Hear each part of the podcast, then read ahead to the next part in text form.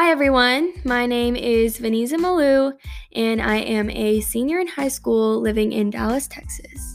And a little bit of background information about why I've created this podcast is to do exactly what the title says to do to be a reminder to all the everyday girls out there that you can be who you want to be and do what you want to do. In this podcast, we're going to talk about some of the unspoken topics and underlying issues, as well as about some of the successes and progressions we've made over time.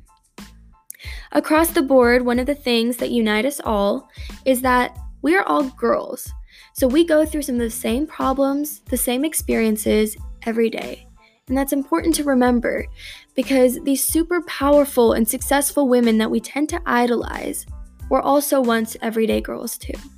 And that is your reminder and your motivation to get up and do what you need to do to be the best version of yourself.